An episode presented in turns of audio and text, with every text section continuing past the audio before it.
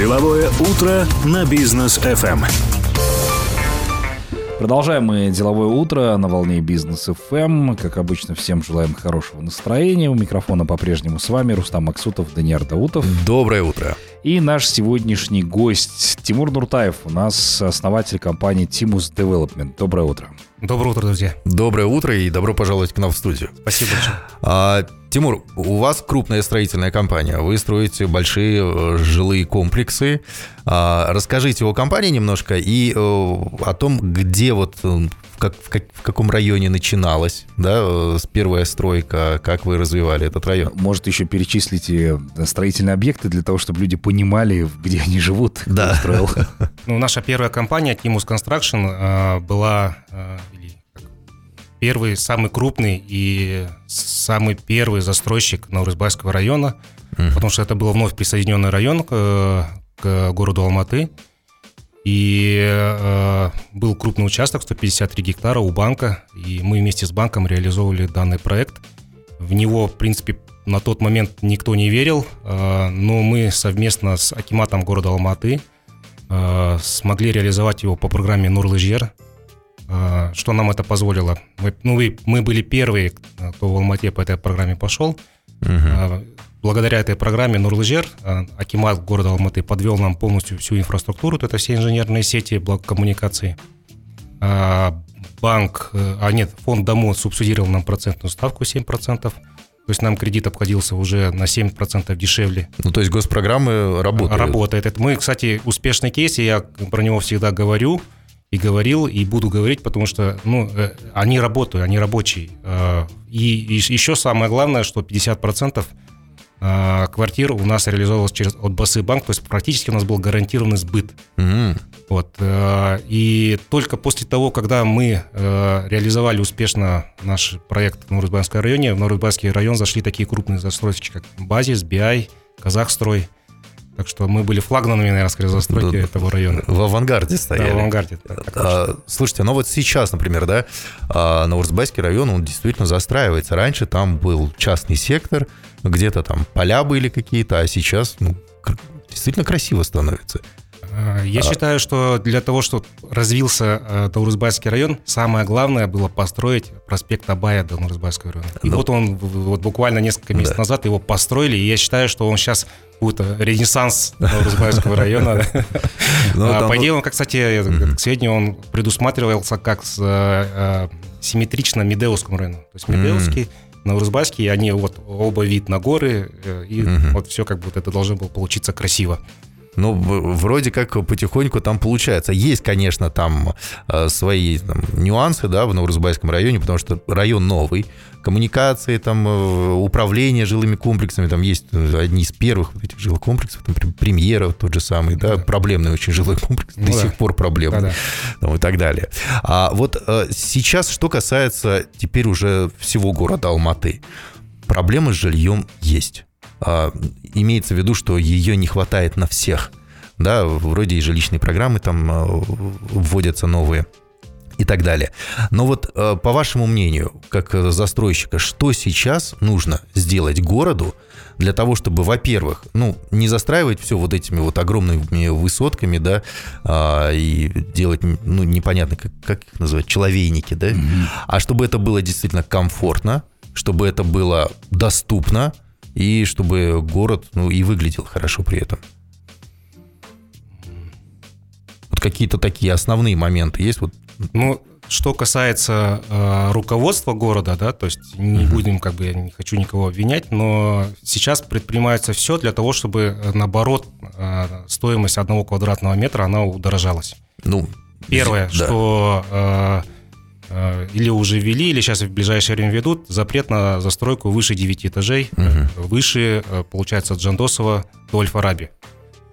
Дальше. Второе, это э, закроют точечную застройку. В принципе, э, здесь я с чем-то с этим согласен. И все это приведет к тому, что стоимость э, то есть жилья, первое, увеличится, потому что стоимость земельного участка Мгм. начнет дорожать. И еще самое главное, что увеличится, я думаю, что э, стоимость аренды. Мгм. Вот, потому что жилья будет не хватать. И, ну и плюс э, вся геополитическая обстановка в стране, да, в мире, то есть э, релокация бизнеса, релокация людей с России, с Беларуси, с Украины в Алмату в том числе, потому что по климатическим условиям всем гражданам вышеперечисленных стран э, э, комфортнее жить, конечно, в Алмате, а не в Нур-Султане. Вот, это раз. Что касается развития города, ну, скорее всего, лично мое мнение, и я двигаюсь в этом направлении, что городу надо развиваться уже вширь. Uh-huh. А, надо развиваться вширь и уже строить не такие там небоскребы, да, то есть а какие-то малоэтажные строительства, как развивается в этом плане Америка. Да, конечно, так есть же такое выражение «малоэтажная Америка». А, да, инфра... там сложнее будет подвести коммуникации, то есть, то есть это дальше, там, дороже, может быть, но а, технологии стоят, не стоят на месте, и та же самая ветровая э, энергия, солнечная энергия, биоочистка для канализации. То есть технологии уже до, до такой степени развиваются, что можно уже строить, то есть подводить инфраструктуру современную, да, то есть не надо там тратить там, миллиарды там, тенге на подводку инженерных сетей. Вот, как бы так, вот мое мнение.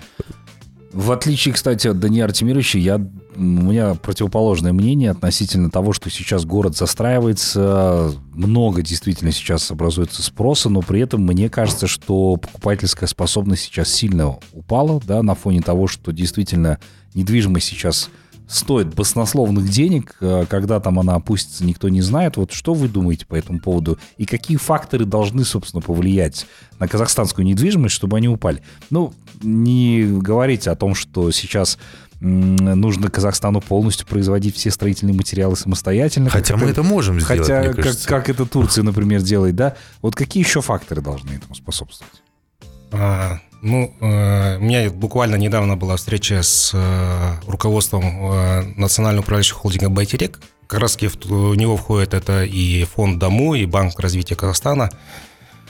Я наоборот считаю, надо развивать нашу промышленность. Вот я яркий пример приведу. У нас в какой-то момент просто-напросто не было дверей для того, чтобы межкомнат, межкомнатных дверей, чтобы их везли с России. Россия, вот. Беларусь, да, это да, это, поставщики. То есть там эта цепочка начинала угу. рваться, и мы просто-напросто не могли найти производителей в Казахстане. Ну что мешает производить двери в Казахстане, да? То есть я думаю, что нужно э, промышленность развивать. И самое главное, основная э, нагрузка, или как сказать, э, э, объем в себестоимости строительства, это является металл, арматура. Угу. Мы до сих пор не владеем, Казахстан не имеет завода по производству своего металлопроката. И Казахстан у нас есть Арселол Митр, да, то есть, но линейка той арматуры, которую она производит, она недостаточна, и объем того, объем арматуры не покрывает потребности э, строительной отрасли Казахстана. И в этом направлении надо работать. Я вот, кстати, недавно был в Узбекистане. Там компания Акфа, э, она угу. производит алюминий и импортирует по всему миру на миллиарды долларов. А сырье оно берет у нас где-то там под Кибастузом, под Павлодаром.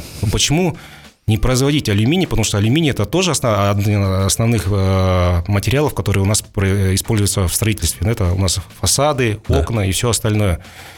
А, слушайте, ну здесь мы, мы же трубим всему миру о том, что в Казахстане такие запасы, мы такие богатые на металлы, на руды различные, да, а тут вот соседи наши у нас скупают, э, стоимость добавляют, ну добавленную стоимость. Там, там серьезно добавленная стоимость, да. поверьте мне, поэтому...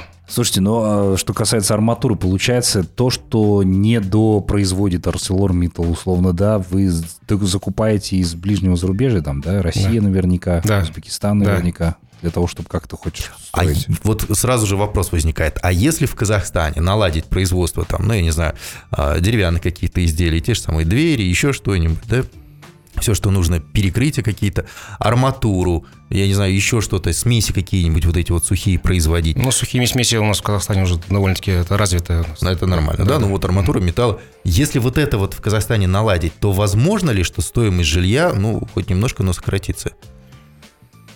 Я думаю, что, во-первых, да, Uh-huh. И во-вторых, мы будем меньше зависеть от, э, так скажем, от мировых цен. То есть э, любой скачок на там на металл в мире, Мгм. да, то есть и, и это сразу сказывается на цене металла у нас в Казахстане. То есть мы не мы как не, не, не живем отдельно, Мгм. да, то есть э, как только цена на металл поднимается в мире, соответственно цена на арматуру поднимается. А так можно было бы каким-то образом регулировать, чтобы это было не было как скачкообразным, потому что у нас может там с 200 тысяч Да. э, тысяч за, за тонну увеличиться до 400-450, ну, это прям за один день, так на, за щелчок. Мы были свидетелями всего Да, этого. да, да.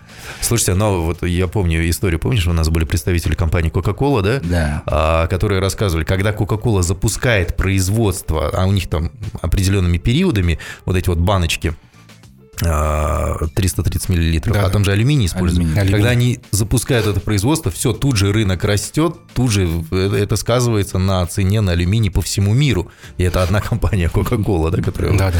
так, так на цены влияет. Друзья, оставайтесь с нами. После короткой паузы мы к вам вернемся.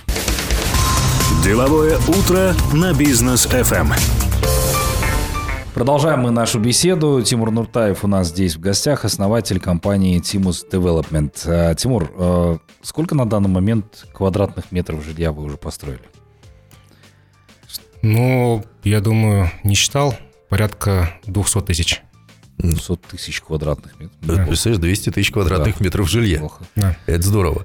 А вот э, сейчас многие люди, когда там покупают жилье какое-то или еще что-то, а, автоматически в голове вот калькуляция работает, да, и ты примерно понимаешь, там стоимость квартиры такая-то, квадратный метр стоит столько-то. А от чего зависит? Вот э, сейчас поговорим про новостройки, да, потом немножко по вторичке можно пройтись. Вот в новостройке от чего зависит цена, из чего она складывается? Это, понятное дело, материалы там и так далее, но помимо этого, что еще туда зашито в цену? Ну, самое главное, это еще земля, стоимость земельного Ну, да, участка. зем- земля, материалы. А помимо, то есть, э, там, я не знаю, маркетинг Ну, закладывается конечно, туда конечно. еще? Ну, маркетинг закладывается, но обычно мы как... э, Ну, лично наш опыт, мы э, не содержим отдел продаж свой персональный. Мы обычно держим это на аутсорсинг компанию. И компания, которая занимается продажами, она сама берет на себя все затраты по, э, по маркетингу. То есть у нас какая-то есть определенная договоренность по цене, но я не скажу, что она большая, ну, там, но зато ребята делают свою работу хорошо. Мгм, мгм. Ну, а вот если, например, сейчас вот э, снова вот этот вопрос, да, удешевление стоимости квадратного метра жилья. Государство чем может повлиять, ну, помимо там а, каких-то своих жилищных программ, но они в основном на- нацелены на конечного потребителя. А вот застройщикам чем может государство помочь? Ну, Или, или как обычно, просто не мешайте. Ну вот, к примеру, в- буквально э, несколько лет назад или год назад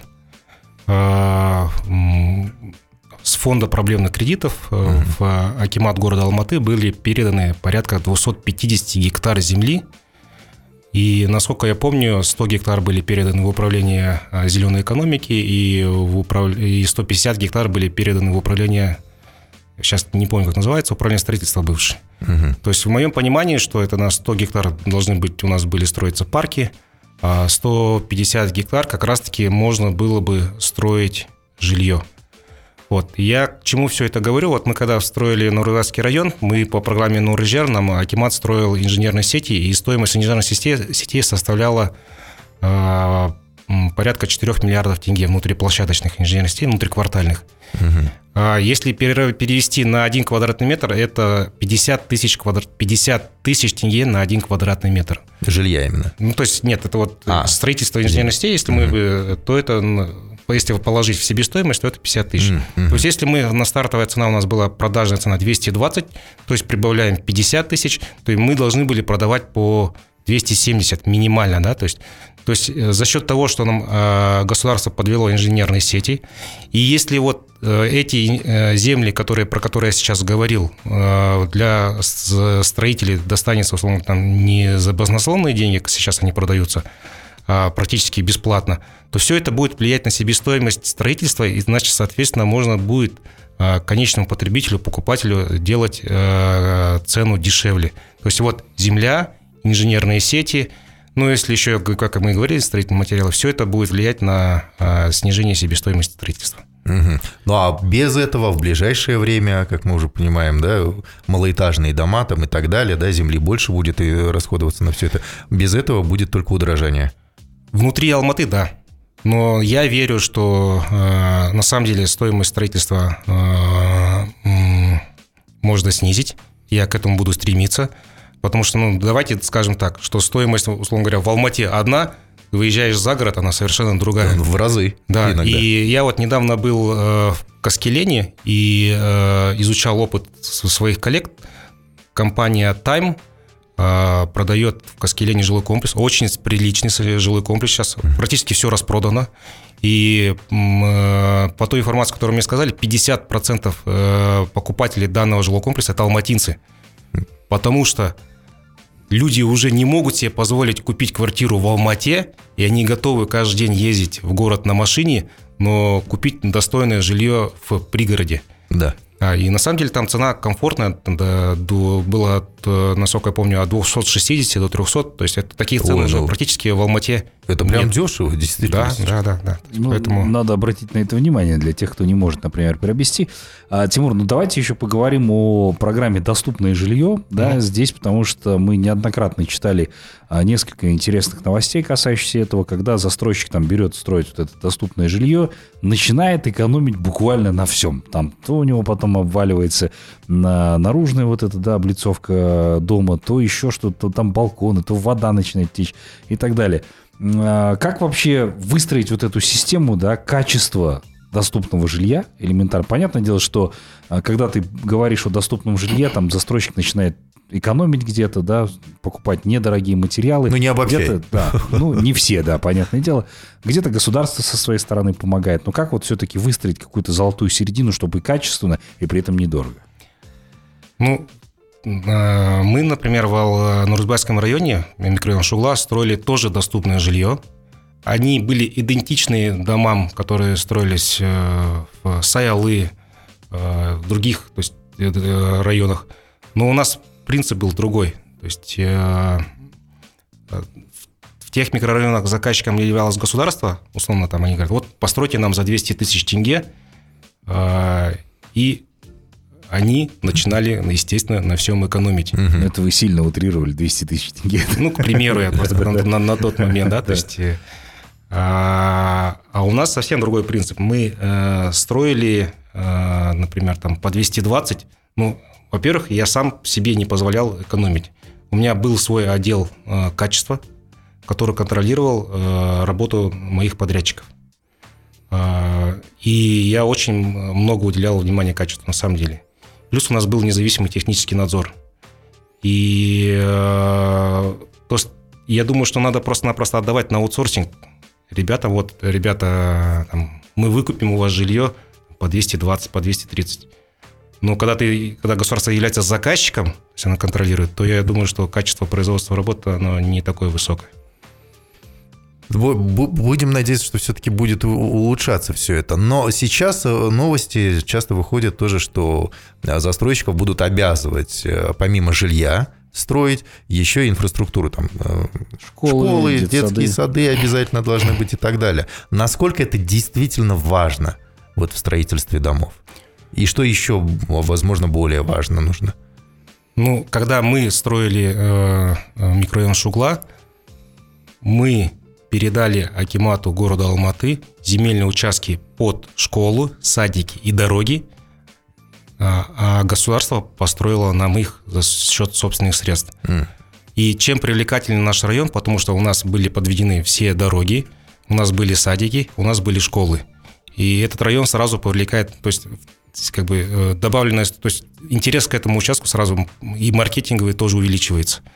И я сто процентов уверен, что нужно строить э, э, жилье и э, детские сады и школы параллельно, одновременно. Если нет, то напросто мы создаем и закладываем мину замедленного действия. Угу. Я бы даже больше добавил, что помимо э, жилья, садиков и школ, нужно обязательно закладывать строительство парковок. Потому что, э, как бы мы ни говорили, э, там, казахи у нас всегда ездили на лошадях, да, Да, да. и сейчас отобрать у него машину, э, это, э, ну, то есть, э, может быть, к этому стремиться надо, но это займет время. В любом случае, в каждой семье, помимо, я думаю, что минимум одна машина есть. Для кого-то это средство передвижения, а для кого-то это средство заработка. Поэтому нужно учитывать, что парковки, ну, то есть, ну, мы же видим же сейчас новые районы, которые не строятся парковок, то это на самом деле большая-большая проблема. Вот вы говорили, микрорайон как премьера. Премьера вот эта, вот, Да, да. но я помню, жители жаловались, что выходишь из, из подъезда, дверь не могли открыть, потому что чья-то машина была припаркована. Это действительно там была, была проблема. Но а парковки это же столько земли нужно под парковки. А как решать вот этот вопрос? Мы изучали эту проблему. а, На самом деле это мировая проблема, да, то есть она не придумана, не пришла к нам, знаете, тут- мы тут сидим и это. Я изучал э, опыт международный, как пошел э, в этом направлении Китай или вообще Юго-Восточная Азия, А, Япония, Корея, Китай и все остальные. Количество населения большое, э, места мало, машин тоже много, где-то надо парковаться. Они начали строить смарт-парковки. Смарт-парковки что это? Это строительство э, не каких-то больших гигантских зданий с- со своими эстакадами, которые много места занимают, проезды много места занимают. Они просто электрические парковки, которые поднимаются вверх-вниз, как пятнашки, да, то есть они могут как уходить, как могут вверх уходить, так могут и вниз под землю уходить. И даже возле каких-то бизнес-центров такие парковки строятся. И я считаю, что для города один из выходов из данной ситуации. Потому что ну, в Алмате на самом деле места мало. Вот. Либо если ты себе можешь позволить строительство под землю, пожалуйста, это дорого. Э, Я вам однозначно говорю, это очень дорого строить несколько уровней парковок вниз. Это стоит больших денег. Себестоимость строительства такой данной парковки, она просто-напросто даже при продаже не окупается. Вот. Поэтому строительство смарт-парковок, я считаю, как выход как для застройщиков, так и для города, э, если хотят, хотят строить какие-то парковки. Вот ну, на- наш А-паркинг. Фактически они же строили, просто разметку делали. Ну, там не строили Ну, валидатор, разметкой, ну и все. Да, и. Да, то есть и вот это тика, которая ездит, э, штрафы записывает.